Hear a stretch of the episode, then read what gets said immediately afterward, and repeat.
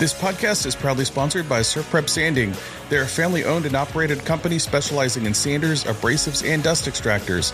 I've been using SurfPrep now for years and have come to know the amazing people behind their brand. I love their 6 inch electric random orbital sander and the 3x4 sander the best. The 3x4 is awesome for contour sanding and has by far helped me level up my sanding to get a great finish for all my projects. Use code Maker Lounge, all one word, at checkout from surfprepsanding.com for 10% off your order. Now let's get to the show.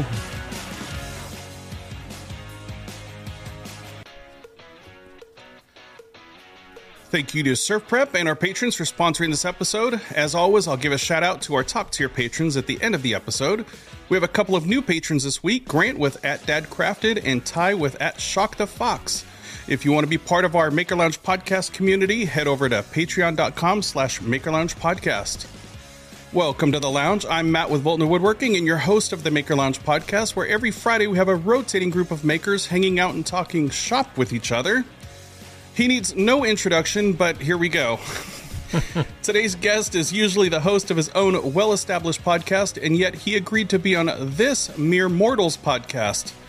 His ah. main YouTube channel is geared for the average woodworker like me, which is why it's grown to almost 2 million subscribers. The man behind Woodworking for Mere Mortals, the WTS podcast, and the Weekend Woodworker is here in the lounge, Mr. Steve Ramsey. Wow, thank you Thanks for that. for- thank you for that for introduction. That is fantastic, man. You've got it going on. You've got the music going. You've got you're like a, a, at a control panel there. You got everything going. I do my podcast. I'm lucky if I could just. I'm lucky if I could just speak on my podcast. You know.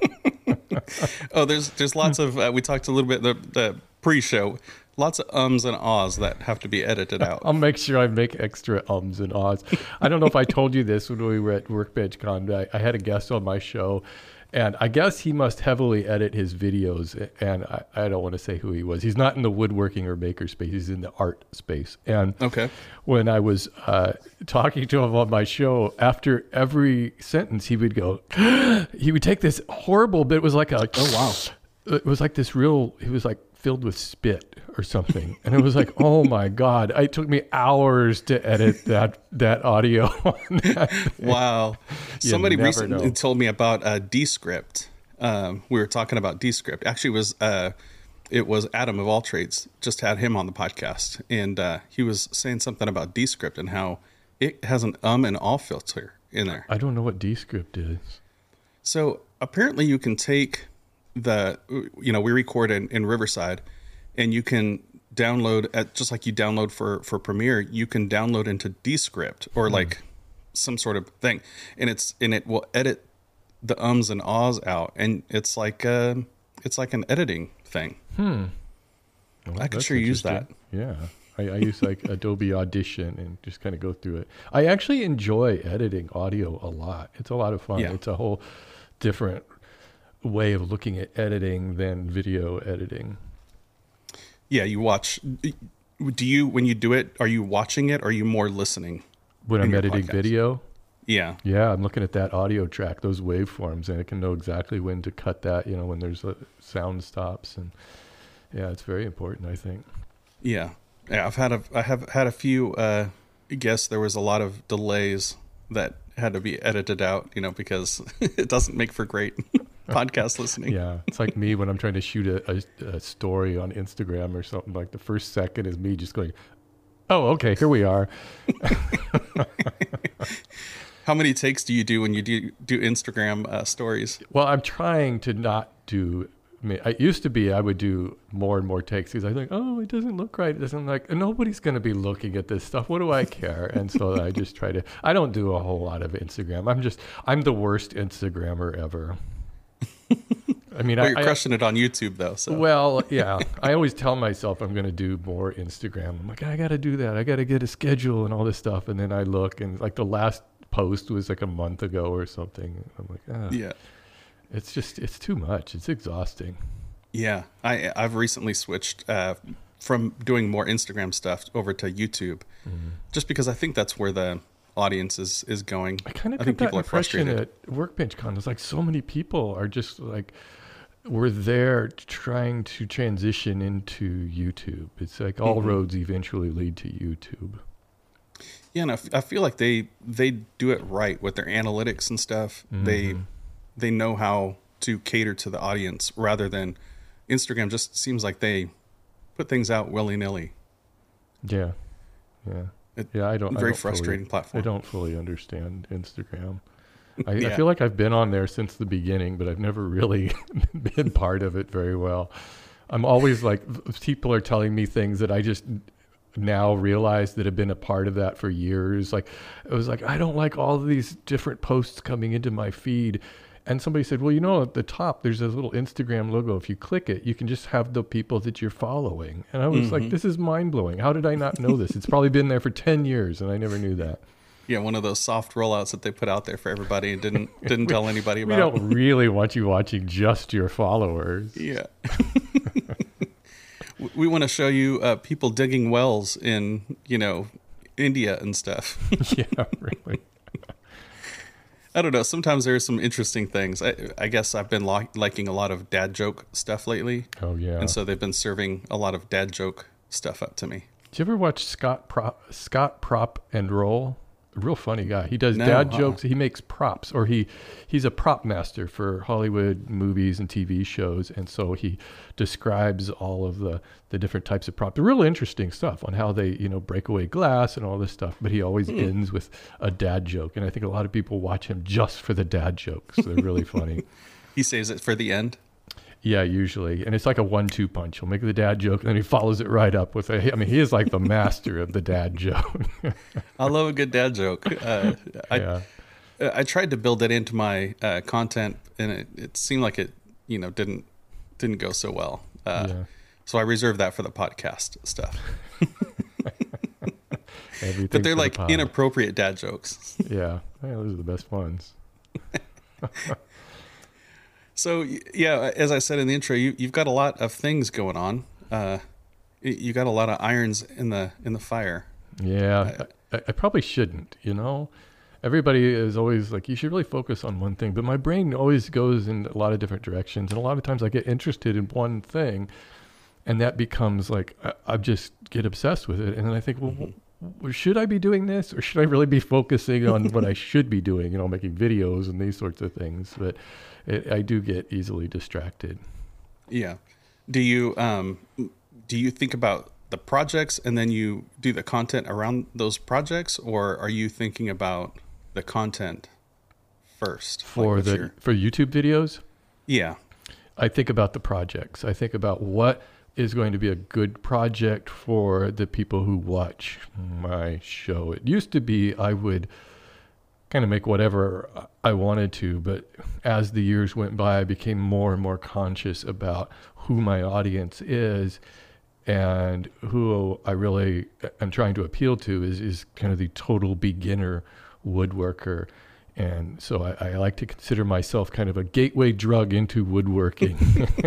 and I, and I, I really like that role. I really enjoy teaching people who don't know anything about woodworking you know i mean people who- have never touched a hammer in their life you know and they're mm-hmm. just don't know where to begin. And I, and i love that i can discover things about myself by doing that because a lot of woodworking procedures and, and techniques that i've done for 40 years become so second nature that it's easy to gloss over that. And i have to mm-hmm. always reel myself back and think you know maybe not everybody knows how to change a table saw. Maybe they're not even sure which way those teeth are gonna are supposed to go. I mean, these are important things that I think a total beginner needs to know, and I really enjoy doing that. It, it really makes me take time to think about those things. yeah that's that's a, a great point because I think a lot of people they'll they'll do content and they want to kind of get to the punchline Yeah. and um, they forget they forget their audience and you know me included it's like well nobody needs to see me changing out a, a blade because i feel like if they're gonna do this type of build they should know how to change a blade but Yeah. your audience is is definitely a different uh, Right. demographic than Yeah, I think there's there's all different types of woodworking videos. There's you know the people who who make fantastic high end projects and people like to watch them just to watch somebody else doing it. And woodworkers like to watch it to pick up maybe new tips or just different see different ways of making things. And then there's uh, more educational videos which i've always kind of considered myself in that educational space mm-hmm. although not all of my videos are like that. Um, but I try to really lead in on, on that and, and really know not just educational, but educational for a certain demographic of people. You know, I know people will advance out of my videos usually at some point. They're like, I gotta get something, try something new, you know.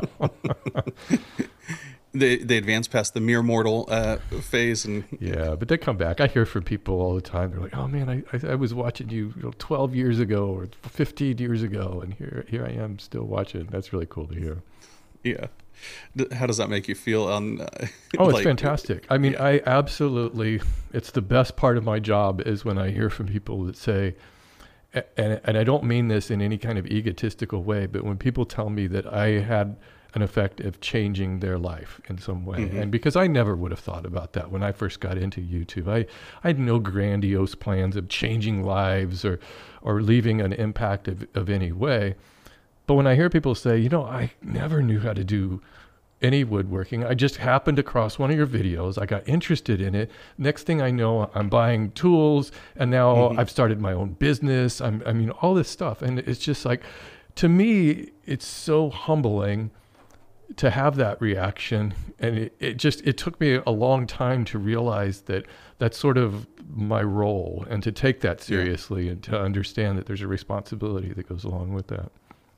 Well, I think you're one of the least egotistical woodworkers out there, uh, if I could just say that. I think uh, Drew Witt he he made a, a, video and I saw you, you, had commented on it, so you know which yes. one I'm talking about. Um, he was a, a, guest on this podcast, great guy, uh, but you know he he pointed out the fact that you you went there, you you didn't at least the perception is you didn't you know expect anything. You went there to meet people and you and I struck up a conversation and and talked. Uh, I talked to you at length on yeah. about podcasting. Oh, it was a great conversation. Yeah, it was so good. learned a, learned a lot from you, and I was like, oh man, if this guy can just do the podcast, it'd be it'd be incredible. yeah, I have kind of a policy of just to say yes to almost everything. I, I think that we've we too often everybody has gotten so many people have gotten into this knee jerk reaction of just their first response is going to be no to something because we mm. tell ourselves that we're too busy or we're too important or we have too many things that we're doing. But I, I kind of think that when you're in a position of being in the media, sort of the new media and internet, mm-hmm. it, it's really part of your job is to be you know accessible. I think that's what right. separates YouTube from other forms of media. Yeah, I think um, I had somebody reach out to me. Uh, they just started following the podcast and reached out to me, and um, then they said, "Hey, we've we've also got a podcast. Would you like to be on the podcast?" And I was like, "Yeah, sure, absolutely." I mean, I think that that cross pollination is always good, but then also, if I'm trying to get guests on the show and I'm saying no, you know what what yeah. what does that what message does that send out? You know? Yeah, yeah. No, I think I think it's important to, and uh, you know, out of all of the people I invite on my show, I I get a pretty good return of people, and sometimes it's really it kind of boggles my mind when people say yes because I just throw out you know mm-hmm. invitations to like real long shots. You know, I, I never know what's going to happen, but once in a while somebody and then it's really funny when somebody says, "Oh yeah, I'd, I'd love to be on your show. I love listening to that podcast." I'm like, "Wow, that's really cool. I didn't really know that." Yeah, it's it's a great feeling to you know, and, and building up a Patreon community and stuff. You mm-hmm. and I mm-hmm. chatted a little bit about that, and just how how that kind of propels you and and drives your your passion a little bit, you know, more. Yeah. Because there are people who are depending on the on those episodes, yeah. you know, week week in week out. Yeah, it's true. I, I absolutely love podcasting. It's just a, the, my, it's the most exciting thing I've done really since I started YouTube. I mean that it has that same feeling to me. You know, this is my third year of doing it, the second year of the WTS show, and it just always has that feeling of like, man, this is so new. This is so much fun. This is the mm-hmm. way I felt in 2008 making videos. Yeah, and it's great because uh, on a on Instagram post, you don't really get to know the maker too well. You get to know that whatever they're trying to cater to the algorithm, and then um, like on YouTube, it's it's got to be refined. It's got to hit you know check all the boxes. You know, in most cases, and there are a few creators who really show their personality. I think you know Hibbs is is one who shows his personality really well. Um, Scott Walsh is another guy uh, that I I li- really enjoy watching. Um, but you don't you still don't get to know them fully as a as a maker, Yeah. which is kind of why I started this podcast because we can have conversations like this, and and you can yeah I, selfishly I can ask the questions I want to ask.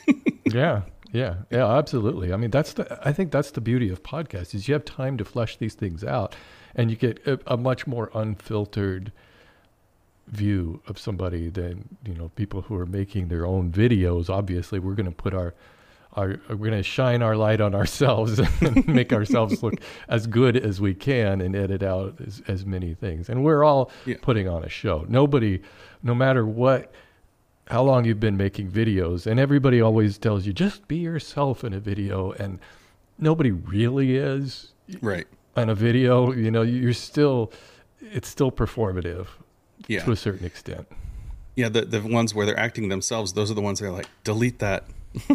yeah well if you're totally acting yourself for the most part it's kind of a boring video you, you have Yeah. to have a little bit you have to ramp it up just a little bit more um, i think that's Yeah. it's uh probably one of the biggest mistakes people make on youtube is not really having that forward face to themselves you know to Mhm. being too casual Yeah, that's true. Uh, one thing I enjoy watching in your videos is y- you keep the you keep some of that stuff in that people would normally edit out. Like, um, oh, the other day I was watching one of yours and you were wheeling your table saw out and you you put the uh, unnecessary walnut uh, wedge that you got for your table saw. under the foot yeah Uh, and uh, you know that makes it relatable because most people who are watching your channel are doing that exact same thing. They've got a small shed maybe and they're they're wheeling their their tools out and you know it's not a bright and shiny table saw and your all of your stuff is very relatable to your demographic. Yeah, you know, I, I I'm conscious of that, but I'm also just a cheapskate, and I just I don't I hate.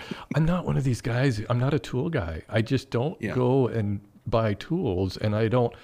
You know, there's some guys who who know like the actual model numbers of tools, and that to me mm-hmm. just blows my mind. They're like, "Hey, did you know about the new DeWalt 2932 planer?" And I'm like, "Wow, mm-hmm. how do you know the models? Mm-hmm. How uh, I, I, the last." table saw well my current table saw was given to me in like 2010 or 11 a bunch of people got together and actually they're on this plaque right behind me the names Oh, of all the people who donated uh, for that cause to get rid of my old craftsman table saw but i just don't buy tools i just I Yeah. keep them around forever until they just completely stop working and then i'm like oh god i guess i gotta buy a new one Well, 2010 that's that's a pretty good testament to that that table saw. They Yeah, I mean, to be sending you a check at this point. well, it's a Porter cable table saw. They don't even make Oh, those. they're not even around anymore. No. yeah, but I, I like it. I, I had I got a table saw from SawStop. They sent me one, uh, the little compact one they were sending out Mhm. everybody, and um, you know wanted to know if they could put an ad in, in my newsletter, and I'm like, yeah, sure. I'm like, just Yeah. know that I have a table saw. I'm not switching, but if you want to do that, that's fine. You know. Yeah. They're like, okay. Do you you don't do any like off-site kind of stuff, right? Like No. for family, I guess maybe, but other than yeah, that- not even really that. Everything I do is, is in my shop, and um, you know, it used to be I would make stuff that we needed in the house for the most part, Mhm. but after years and years of doing that, my wife's like, "Okay, we have enough of this crap. Stop." yeah. I think know. we need another trestle table. Yeah. We okay, we have 14 coffee tables. No more, please. No, it- Yeah. it's not that bad, but I do make projects now that are intentionally made for the, my audience because I think it's something that they would like to build. It's accessible for them to build, and I can show all the techniques of it. And then I'm left with this project, which I usually just have to give away, mm-hmm. you know, to a friend or somebody. Yeah, yeah. It, I, I, imagine at Christmas time, it's it's you're gearing up and doing all the the stuff, or are you at the point now where you're like, oh, just buy something? That's the bad part. Is that you know it used to be Christmas was yeah I'm making all the Christmas projects and yeah. everything, and now I just I just don't make gifts for anybody really. Occasionally I will, and and I have some older projects around little gift boxes that I've made, wooden boxes and things. And sometimes I'll pull one of those out for a special friend or somebody that's not really special and give that to them. But yeah, I don't. I just don't do much woodworking unless it's really focused on a, on a video. Mm-hmm. Was that the the focus of the channel, like from the get go? Is is new woodworkers, or was it you just put some videos out there initially, just yeah, so this all I I have no idea how any of this all came about. You know, it's it's just I always like to think of life as a river and it just kind of flows. And if you just kind of go with it, you never know where you're going to end up. And mm-hmm. when I posted my first video, so this was in 2008, and I was, I'd already been doing woodworking. Well, my whole life I've done woodworking, but we had moved into this house in 2001 and I, I set up my shop and I've been doing woodworking for all these years here. And then in 2008, when YouTube was still fairly new, I thought, you know, I want to make this chessboard, and I, I, think I just want to document it, just kind of for myself, so I can remember all the steps and how I did it. And I thought it would be fun. Mm-hmm. So I shot that video and posted it on YouTube in a sort of like a seven-part series. The videos mm-hmm. could only be ten minutes long back then, so I had to chop oh, yeah. it all up. It was so boring. but this was part of family videos. Uh, I had a lot of roller coaster videos because we were my son and I were really into roller coasters at the time. He was ten years old. We were riding every coaster up and down the state of California and in other states, and so a lot of those, and just a whole mishmash of stuff, which was not uncommon for 28, 2008 YouTube mm-hmm. to do. Um, there were some, there were a number of YouTubers on the platform who were who were making um, you know full productions of videos and everything. Mm-hmm. but a lot most people were just just having fun with the platform. So I posted that video and the only other person who was posting woodworking videos was Marc Spagnuolo mm-hmm. and he was he came in you know, a year before I did, and so after I posted that, I never expected really anybody to watch it, why would somebody watch this thing? And then people started watching it, and it was just mind boggling. And I remember getting to like a thousand subscribers, which it, it took a while. In that 1st mm-hmm. I guess, year, I probably did. And I was like, I cannot believe the thousand people want to subscribe to me posting woodworking videos and roller coaster videos and all this crap on here. But then I, I, I was like really naive, and then I started looking, and I'm like, oh wait a second, really, what they're watching is the woodworking videos. so that's when I started to to switch it up, and I'm like, yeah, I should probably just do woodworking videos. And one of the very early comments that I would get on my videos, and it was funny because I didn't know that my tools were really kind of low end and crappy. I was perfectly happy with them. But yeah. some of the comments I was starting to get real early on was people were like, "Oh man, this is so cool because this is just the same kind of tools I have. This is just me working in a garage." And then uh, the more and more of those I got, I remember thinking, this is sort of maybe what I should be doing because the only people making woodworking content, at least online, was Marc, who was yeah. doing the, the real nice woodworking. And then before him, it was all on TV, and there was there was Norm Abram and Roy mm-hmm. Underhill, and but anybody working with power tools would would, would think of Norm Abram, who had mm-hmm.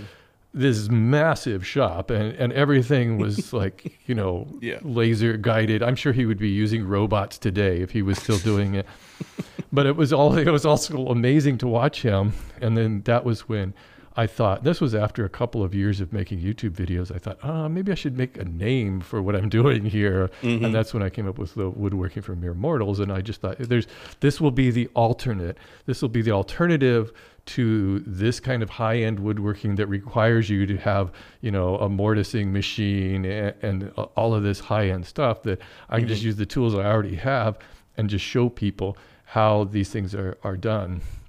And so that mm-hmm. was kind of the impetus. The first couple of years, the channel didn't have a name. It was just my username, which was misspelled. To I, I misspelled my own name. It was well. I so I set up my YouTube account like I barely remember because it was so fast. I'm like, yeah, I'll set up a YouTube account. What's your username? And I wanted to have Steve in Marin. Marin is mm. I live in Marin County in, here in California, and for some reason I missed the second E in my name, and so it was just Stev in Marin. and I click, okay, yes, I have a channel now. And then everybody was permanent. everybody were calling me like Stev or Steven or how is this name? And I was like, oh, this is so. And that, that haunted me for years until just like last year when they changed that. And now you have like an at sign on your channel name. So Steven Yeah. Marin is completely gone now, finally. it, it only took 15 years. Wow, that's amazing. I, I guess I never picked up on that because you know you mm-hmm. always just see the the channel name typically. But yeah. Yeah. wow, how frustrating! you're like, well, then once you get past a thousand subscribers, you're like, well, there's no way I'm starting another channel just to fix my name. Well, you know, I did. And, and like 2011 or 12, I, I thought I'll start a second channel where I can post my my behind the scenes. You know, everybody wants to s- start a second channel at some point. Well, that was before the plus, right? Was- well, that, well, I've changed that channel for a lot. It was originally mere minutes, and I thought, well, these will just be little quick things that I couldn't get into the regular videos, and Yeah. and I would have little talks after my regular project video. This was back when I was posting a weekly project video, and then I would post on mere minutes, and then but it was just so much work, even just those to do that, and so then eventually I stopped doing that, and then eventually I started just using that second channel as a dumping ground for, and then like last year I'm like, you know, everybody's got a plus these days. I'm just gonna rename it to Steve Why not? Ramsey Plus. and that's where I put it. like I put like my movie reviews on there and stuff. Yeah, yeah. I don't remember if that's the channel that I saw. You, you did like a uh, a horror spoof or something with um. It was like a DIY killer or something. Oh yeah, well that's on my main channel actually. That's Every- on your main channel. Yeah, that's one of the things I, I love doing is the Halloween videos. Every year I do a, a Halloween video. I've been doing that since the very first year on, on YouTube. Yeah. And yeah, last year was the DIY killer. That, uh, I was watching it, and my wife walked in, and she goes, "What are you watching?"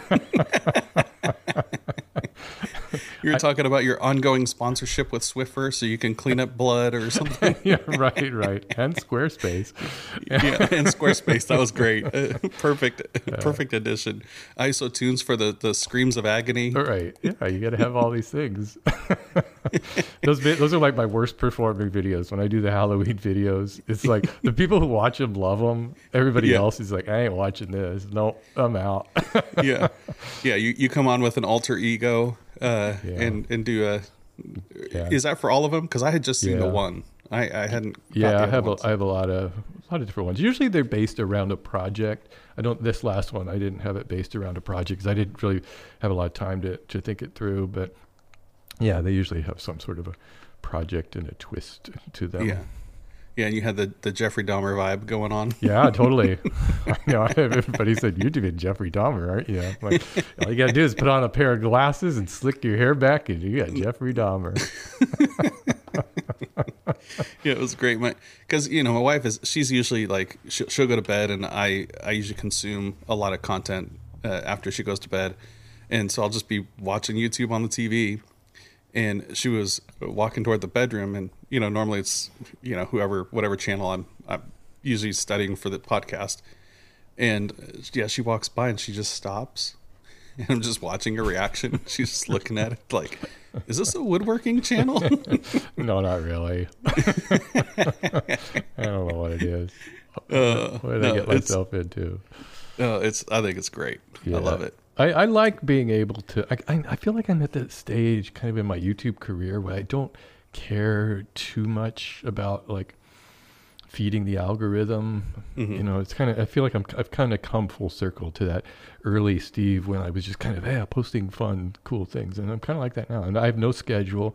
Uh, I'll post when I want and whatever I want, just kind of have fun with it. Yeah, I bet that's that's freeing for you to yeah, to have that because I think um, you know it. I'm in a space right now where my creativity is is I'm starting to feel the the pressure of doing something that is going to hit, and um, it's it's a lot of it- it starts to kill my creativity. It's a lot of pressure. yeah, it will because you, your your boss is now a machine. You're working for a machine. Right. just you know rather than making videos for people you're just trying to appeal to whatever you know how can i title this video how can i make the perfect thumbnail and Mhm. it's just exhausting it just wears you down Mm-hmm. Uh, So, how do you you think that's the success of your uh, longevity on YouTube? Is just making content for people? yeah i think so and and being trying to stay relevant i think i mean it's not like i don't play the youtube game i, I certainly do but i don't uh, I don't obsess over it the way I used to. I don't really like get deep into analytics or anything like that anymore, and I'm not trying to figure out. They always say, you know, you should before you even shoot a video or even make a project, you should figure out the title of the video. How how Yeah. clever are you? You know, and I Yeah. don't feel like I'm clever enough with those titles. Other than I, I know if you put dollar signs in there of some sort, you can usually Yeah. get more views. Dollar signs and lots of arrows on the thumbnail. oh God, I know, but it's I don't know. It's just it it just becomes much more of a chore that way, Right. and I, I think and you you I'm sure you you noticed a lot of this at, at Workbench Con too. Is that people were mostly there wasn't a lot of talk about woodworking there really, and No. of course this is a social media conference, so you would expect Mhm. that, but.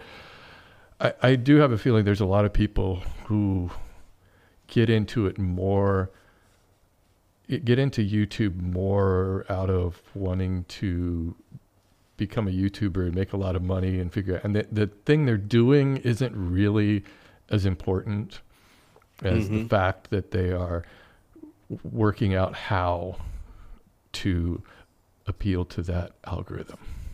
Yeah, no, that's that's a a great point. I, I think back to um, a few years ago when I was doing projects and they were mostly commission builds, and so I would video them and then I would I would put the the build out there. I would do a voiceover, which is much your style, um, just putting you know doing doing the actual work and then voicing it over how you did the did the project, and I wasn't really focused on YouTube at the time, and I was really enjoying the project.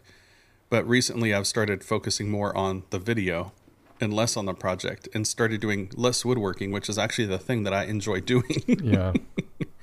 so it's it's a, a double edged sword. There's a balance that I think we can all strike at, at some point. And I think it, it just kind of takes time and experience in figuring out exactly what you enjoy about each part of it. Because I love making videos and I love making woodworking projects. And I, I think I love them equally. I, I really do. So mm-hmm. I got to just kind of reel myself in that I'm not so focused on one that I forget the other. And there is a point where I can pick the right projects that appeal to me and I know are going to appeal to my audience and spend a little bit of time playing the YouTube game, but not drive myself crazy there. And I, it's just finding that balance. I think that's important. hmm Yeah, and so when you're when you're doing those projects, um, are you um, are you thinking about how you're gonna splice the content together at the end, or you're just um, videoing the project and then you think about the voiceover and stuff later? So a lot of this has changed recently because I'm trying to. This is one of the YouTube game things I am trying to play is play is making longer videos because now YouTube really wants these 30 minute videos or at least somewhere close to there. Yeah. And I was always very comfortable making an eight minute video. It was kind of my mm-hmm. sweet spot for years. And when I first started YouTube, really it was like two to three minutes was the best. Anything over mm-hmm. that was like YouTube death. Nobody's gonna watch that video. and then I got really good at these eight minute videos, and for years, and I had a, such a system worked out where I could make the project and shoot the video and edit all at the same time. And it, the nice thing about making woodworking projects is, and the videos that go with them is it's all linear, so you can mm-hmm. pretty much shoot in order. So as I'm shooting, I might glue something up. I have a time to take a break. I'll take the card out of my camera and I'll just start editing. And mm. with that style that I was doing, I never did voiceovers until just like this last year. I've I had always just talked directly to the camera off mm-hmm. the cuff or scripted stuff for like intros that I would read on a teleprompter. Mm-hmm. And I still do that if I have like a real long conversational video. I use the teleprompter for that. But now that I'm using doing these longer videos, it's like a whole new challenge to me because mm. I have to shoot, make sure I have enough, I've filmed enough stuff that it's there, and then go back and try to talk over what I'm doing and make that into a story, which I'm finding much more of a challenge. I'm finding it really difficult to do those voiceovers. I, I'm I've done you know a handful of them now, and I'm sort of starting to get uh, a system down of how I think I can tell a story this way.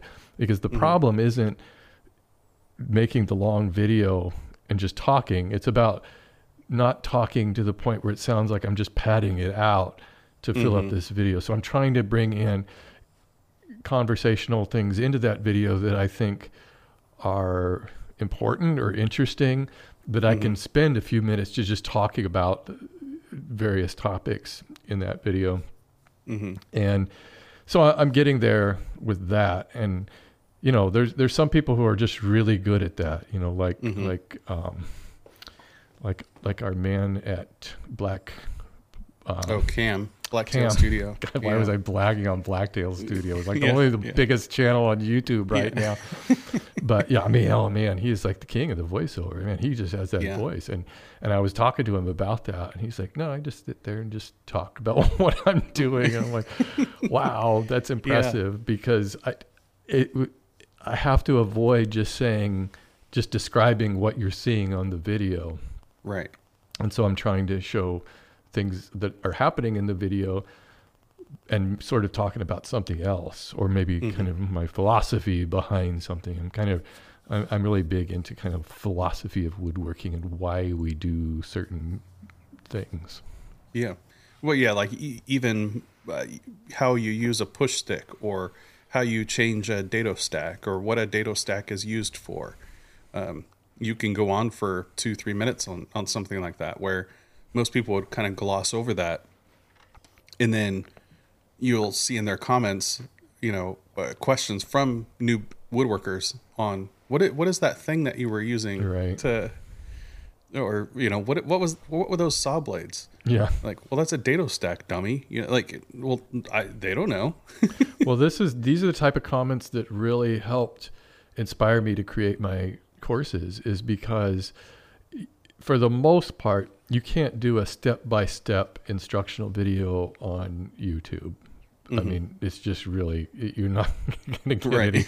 But with if I have a course where, where people have paid to actually learn step by step how to make a table, mm-hmm. I can spend that time and I can put in you know markers. Here's where you need to go if you want to learn this part, speed it up or come back to it and I can take the time. I even have a thing in my videos is like real time action shot or something. I forget what I call it, mm-hmm. but just showing like certain shots of running a board through a table saw in real time because I think that's important because we don't mm-hmm. usually see that in videos. Usually videos are sped up so fast.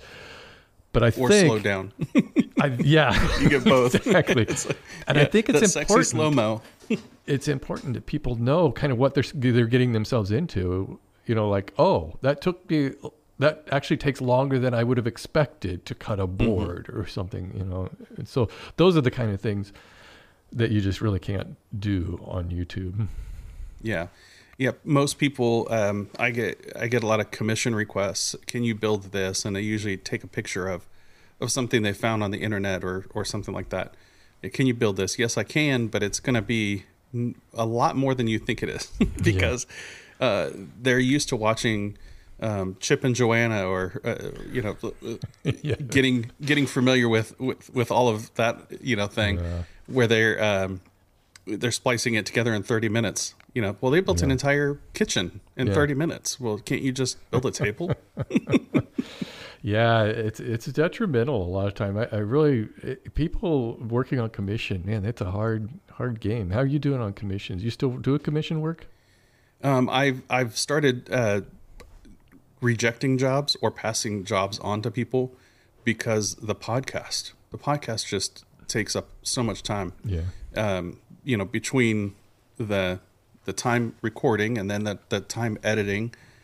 And I'm really trying to because I'm a new podcast, I'm trying to put things together, uh, you know, reels and and you know maybe a short segment from the full podcast and put that on YouTube and so I've spent a lot of time doing that. So I've I've cut back on the commission um, Yeah. stuff quite a bit.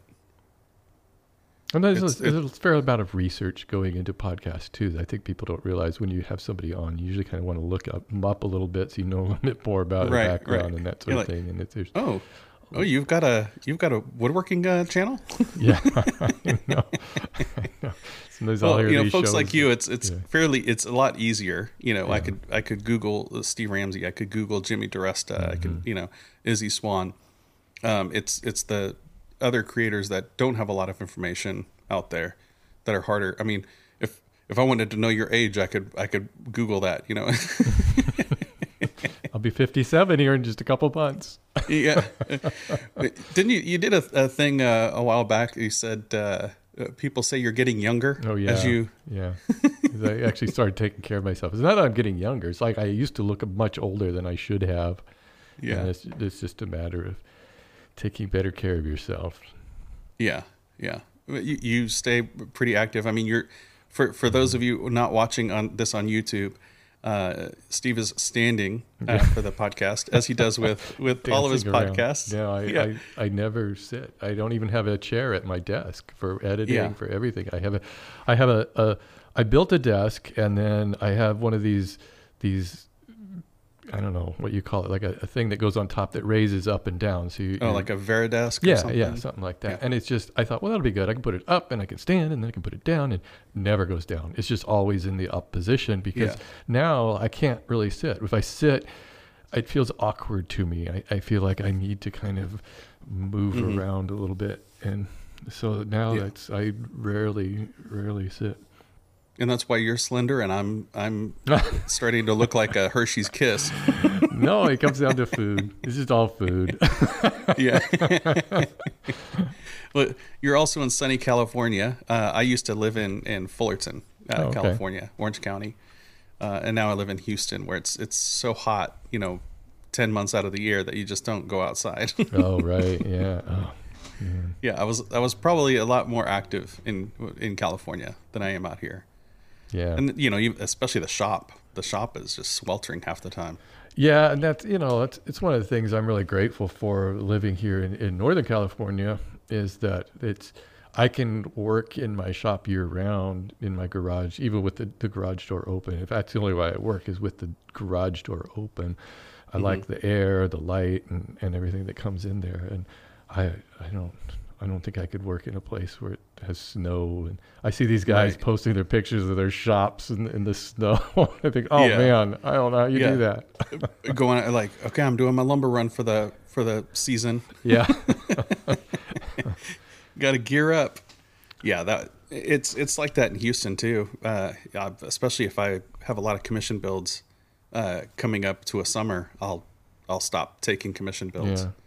Just it's you. Know, plus, you want to enjoy the the weather out there.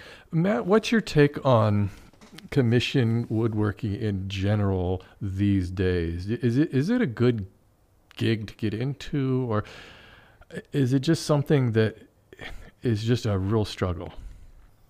I would say for me and the and the few people that I talk to that do commission builds, it's more uh, to support our hobby. Oh, okay. That's not something because my full time job is um, in oil and gas, and um, so I I do this as a supplemental thing, so that way I don't draw from the main account. Um, if I want a tool, I'll I'll do enough commission jobs to pay for that tool. right, right. and uh, so that's been kind of my strategy. Now that I have enough tools, I I've stopped taking those commission bills.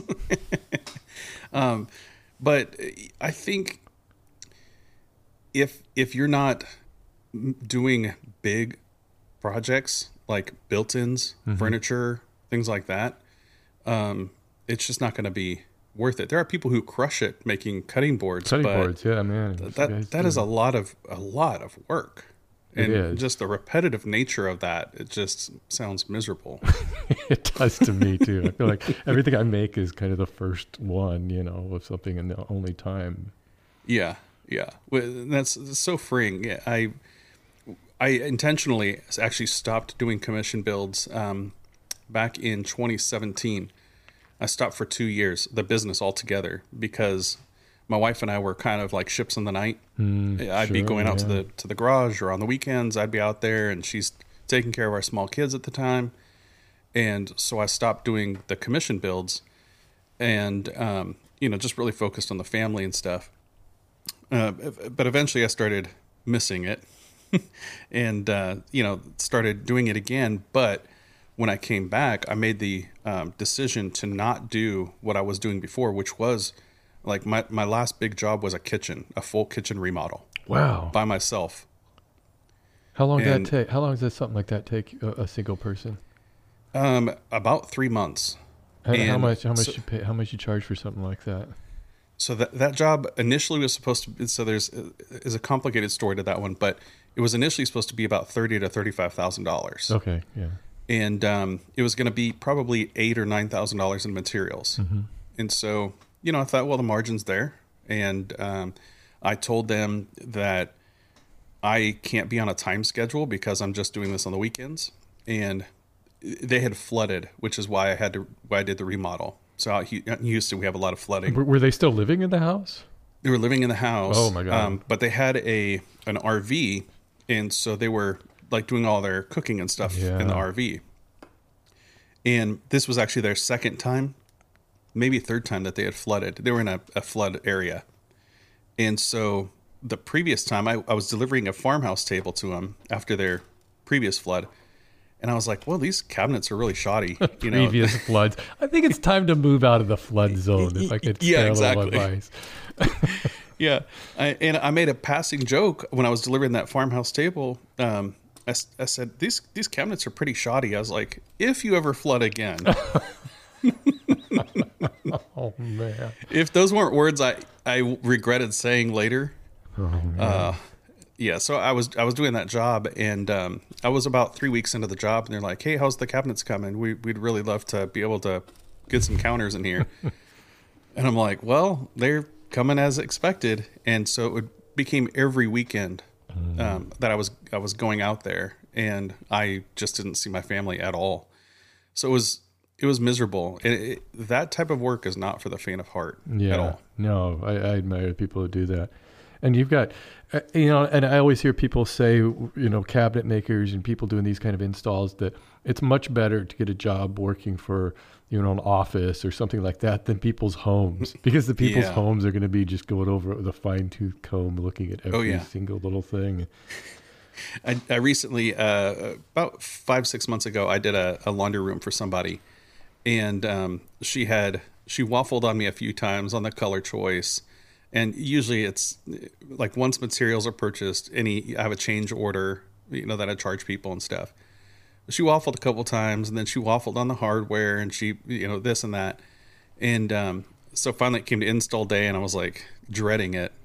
And uh, you know I, I booked uh, four or five hours. I had a friend come help me and i was there for 10 hours. And my friend left after six hours Gotta go so i was there working by myself on your own, Matt. yeah. And then uh, and then the homeowner came in while I was uh, doing the hardware. I mean, this is the final phase. So I was doing the hard installing the hardware, and she's talking to me and stuff, and I'm I get sidetracked. I had I have a jig that I use and stuff, and so there was these particular these two cabinet doors that she wanted the the hardware put in the center of the door, but all of the other ones were in, at the bottom. Oh no, I know where this is going. Yeah. So I'm talking to her and I'm I'm using my jig. I'm going from one door to the next door to the next door. And after I drilled the hole, she goes, "Hey, uh those were supposed to be in the middle." Oh no. And uh you know, I mean this uh, everything is painted already and it was like I was ready to roll out after this was done.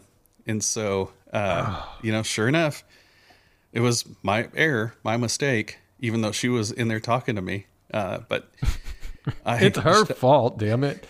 yeah, yeah. The customer's always right. Shut your yap. I'm trying to get some work done here. I was like, "Well, do you want to live with it for a week and, and let me know if you want to change it up?" She's like, "No. You, uh, can you redo those?" Wow. And so she's like, "Do you have to redo the doors completely, or can you just, you know, patch it and paint it?" And I was like, "Well, I'll I'll see." And so uh, I patched it and painted it. And when I went back to install it, I did a perfect cabinet uh, trick, but she caught me. I flipped the doors upside down when I installed them, so that the holes wouldn't be where she was expecting them to be. And as I hung them up, she goes, "Are those upside down?" Yeah. So I was like, okay, yep, I think uh, I need to slow back on the commission builds. This is why this, this is why everybody's making cutting boards. Right. Ship them out. yeah, really. Wow. Yeah. Yeah. that that sounds like a nightmare. Does it does it take any of the joy out of out of woodworking? Do as does, has it was it a setback to you after that of kind of eh, Yeah, yeah. I mean, it, there's definitely that. Um, I I always enjoy the finished shots. I always, you know, find like, wow, I built that. And you know, sometimes when I show people uh, things like they'll say, oh yeah, I want to get these cabinets done or whatever. Do you do anything like that? And I'll show them some stuff, and they're like, wow, that's amazing. And they, that just brings me so much joy just to know that I built that with my own hands. But the the trade off is when those things happen. That you know the the big kitchen job that. Um, so the end of that story is uh, on that kitchen job, they were pestering me so much that they had a, a general contractor that was doing some other stuff around the the house, and it came to a point I just said, "Look, why doesn't he just finish the job?" And so um, I didn't make the thirty five thousand dollars. It ended up being like twenty two thousand dollars wow. and still about the same amount of in material. So it, that that really took the wind out of my sails. Yeah. I'll bet. I'll bet. Yeah, but you you don't do a lot of um, uh, stuff that you would have to. I mean, have you ever got into that kind of thing, No, like selling products or? I have only sold a couple of projects ever. And Yeah. it was just it, it was just too much of a hassle. The shipping and everything was, was Mm-hmm. too too difficult. That was back in early YouTube. Would I made would make some projects, and I thought, hey, maybe I could double dip. I can make some money on YouTube, and then I can sell Right. the project. Well, you really need to sell that stuff locally, I think, because to have somebody pick it up because the Yeah. shipping and it was just it was just too much of a hassle for the amount of whatever I could make off of those. So yeah, Yeah. I don't do that. And my, I don't think my stuff is good enough to sell. Really, I'm not. I'm not very. You know, I, I don't do like high end woodworking and and that sort of thing. So I mean, Yeah. I, I like what I make, and and people seem to like it, but Mhm. I don't think I would feel comfortable selling it. At, at least Yeah. at any price that I would feel happy with. Yeah. Well, I mean, I've seen some of the stuff over at Magnolia Farm. That's you know, it's it's got a specific uh, flair that you know it it looks handmade and stuff like that. I mean, it's not perfect, uh, perfectly planed and you know things like that. That it has a little bit of character Yeah. and stuff like that. That so there, I mean, there's definitely market, but but if you can avoid it, I mean, Yeah. y- y- you're probably not needing to be an Etsy seller. No, yeah, I, I, just don't have the have the patience for that. I, I can sell yeah. digital products, and that's that's, that's right. Good. Things you can sell in your sleep. Yeah, you know, it's that's kind of the way to go. Yeah. So uh, on the on the digital stuff, do you um on your on your plans are you outsourcing any of that kind of stuff or are you doing a lot of that stuff yourself? Um, I, I have a team of people who works with me on the course uh, the three okay. courses i do and they handle a lot of that the marketing and then just kind of the day-to-day stuff on there.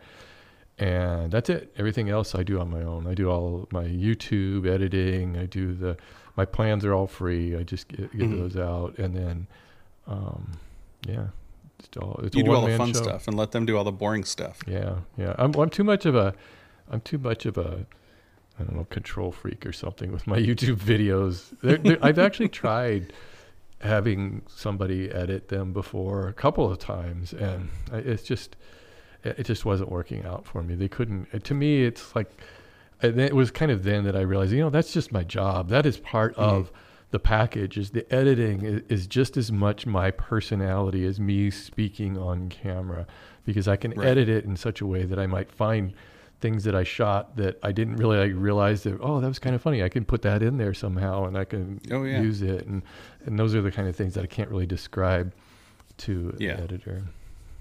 Yeah, and then you'd have to I mean you end up spending more time because you're you're writing out the the shot list on yeah. how you want them to put it together and stuff like that.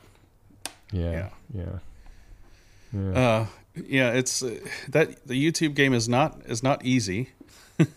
yeah. Uh, if what would what advice would you give uh, to somebody who's um, just uh, maybe one of your your people who watches you mm-hmm. they watch you uh, and your channel and they think well I'd like to do something like that I'd like to get into YouTube and and do woodworking I would say have um, do something special, do something unique, because there's a lot of. I have a list I'm maintaining of all the woodworking channels on YouTube, but it's like so far I'm up to like 350, and that's mm. I. I'm sure there's just tons more. These are just ones that right. I've, I've happened across, and the vast majority of them, when I look at their channels, I can't instantly tell w- what are they trying to tell me. What are, other than just here i'm making projects. I want mm. people for instance like on my channel to know instantly when they go there oh i see this is for beginning woodworkers. It's very mm-hmm. clear. It says this is who it's for and the type of projects i make you know. They know on my i'm never going to haul out a cnc or a laser cutter or any of these things. Um, and so I, I, would say that's kind of the main thing is kind of know who what you want to make who, who are you trying to appeal to Mm-hmm. And kind of like what we mentioned earlier, you, you really need to have some sort of an on-screen presence. Right. I think really helps because that's really people are watching YouTube videos for you rather than so much of what it is you're doing. Mm-hmm. That's why it's hard for these videos of the the faceless videos that never show they're just hands making things. It, yeah. Sometimes it works, but it's S- real difficult. It's, yeah, it's real difficult to get those to. You've got to have a very good talking voice and personality to, to to make that work. Yeah. I guess that's why they call it YouTube and not them tube or, or something. Yeah, yeah, exactly. it's going to be AI tube. yeah, it's coming, man. It's coming. You know, those AI videos are going to be out here pretty soon. Oh yeah, yeah. Uh, yeah, you basically get there's there actually is video. I don't want to get into that. if you want to know about AI, listen to last week's episode uh, where Adam and I uh, talk about AI a little bit. But there are channels that uh, you can basically write in what you want it to to do, and then it, anything from the shots, stock shots, mm-hmm. or computer generated stuff to the full voiceover. So it's just it's scary. It's it's weird. It's and, all uh, leading to porn. It's all gonna it's right. all gonna be porn. That's right. yeah, that's when you're. That's when you start your Steve Ramsey uh, roller coasters for mere mortal uh, channel. Revive the roller coasters, huh? Yeah. I still have yeah. one roller coaster video on my channel. It's a little bit of an Easter egg on there, I guess. I find. missed that one. Okay, i way back, to go back way back. Santa Cruz. Yeah. I don't yeah. know why. And I'm not that. putting that in the show notes. If you, you do your own research. Yeah, you got to do your own damn research. Sift through 15 years of videos. There you go. There's your homework. Yeah. so, can you imagine doing 15 years of roller coaster videos? Oh man, oh, I still watch. You think you'd be able to handle it? I still watch roller coaster channels though. yeah. what was your What was your favorite roller coaster? Mm, that's pretty hard to say. There's some really good ones at Magic Mountain down mm, in, in yeah. LA area. Yeah. Was it uh, Colossus, Colossus or something like that? Good, yeah. Yeah, yeah that, they've got like I don't know how many roller coasters at Magic Mountain. The theme park yeah. sucks, but the roller coasters are really good. Yeah, nobody goes there for the for anything other than no, the coasters. That's it. It's just all coasters, but it's just a horrible experience down there. The people who work there are horrible. The yeah, everything about it is just awful. But yeah, but that's where you go for the coasters. yeah, it's no Disney World. That's no, for sure. No. You do you ever do anything like uh, go out to Orlando and and do? We went to Orlando 2018. I think we it was the first time I've been there because we'd always gone to Disneyland, you know, down right. in Anaheim, and uh, it was a whole different experience. I still it's controversial. I'm still partial to Disneyland. I think it's a better park. yeah, but you know, it's a little biased there. That's, that's my yeah. hot take. Is man, I love Disneyland. I, I, we go yeah. to, we've been going to Disneyland. I've probably been there 30, 40 times. You know. Oh yeah, yeah, yeah. When I lived in Fullerton, I mean that's it's about a 15, 20 minute drive. Yeah. Um, so I had season passes to Disneyland and. Uh, my first time going to Disney World was about eight years ago, mm-hmm. and took the family out there and I was like, oh my god, it it literally no wonder they called it Disney World. It's, it's like a it yeah. you're in a totally different place.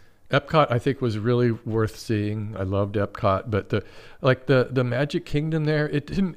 Disneyland has a real vibe to it. You know, it has mm-hmm. like this kind of.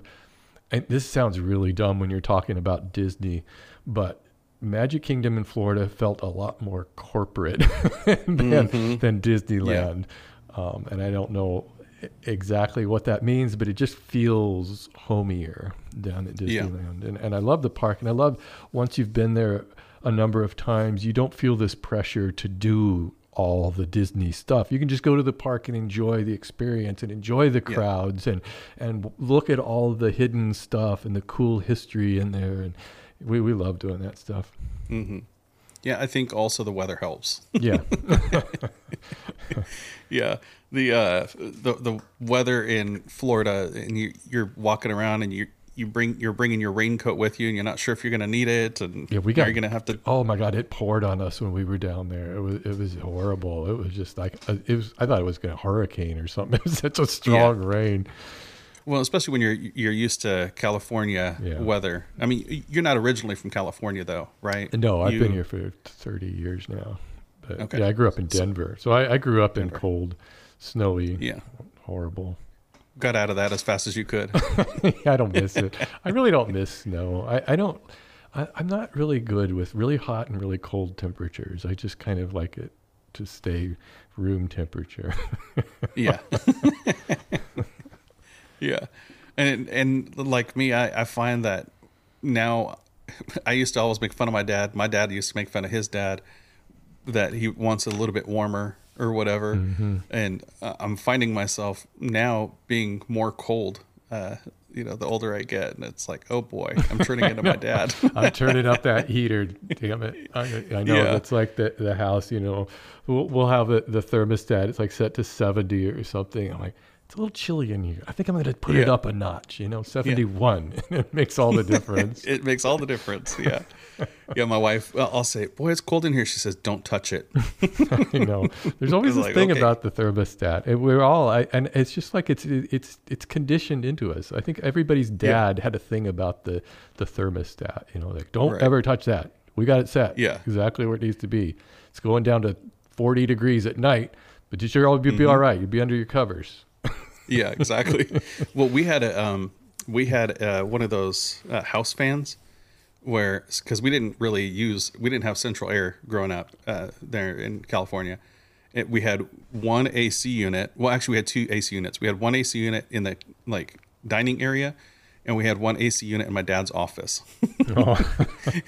Let's all go to the office. Yeah, and uh, it was like, don't turn on the AC. I mean, my dad was a very frugal, is a very yeah. frugal person.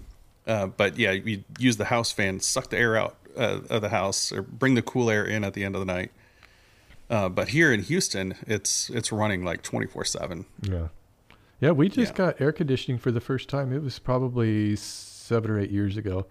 We'd never Yeah. had air conditioning. Mostly in Northern California, you don't need it, but then we had some heat waves. And I'm like, I can't take this. Yeah, y'all had some like 106, 107 degree temps out there. I know it was crazy. We're not used to that. We're not Yeah. used to that. I also got a hot tub last year, so I'm really excited. Oh. It was like the best thing I ever did. Man, I love that thing because Yeah, man, after a nice day in the Oh. workshop. There's nothing better on like, especially like on a cold morning, waking Mm. up, uh, going out into that hot tub and watching a sunrise. It's just like Wow. it, it's it's like this existential moment of just like being at one with everything Yeah, around me. I sound very Northern California by saying that, but it's kind of it's so Yeah. true. yeah. Just you're at one with the with the nature. Yeah. Are you a coffee drinker? Oh yeah. Yeah. Yeah, I, I've sit- become something of a drink coffee snob lately.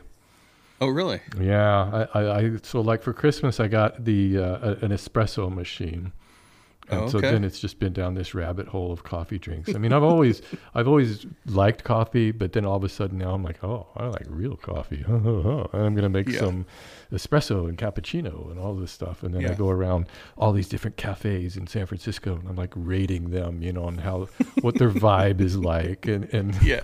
Measuring the drip and yeah, yeah, it's true, it's true. I want to pour over. You Yeah, know, it's like uh, yeah. yeah, nothing beats a pour over.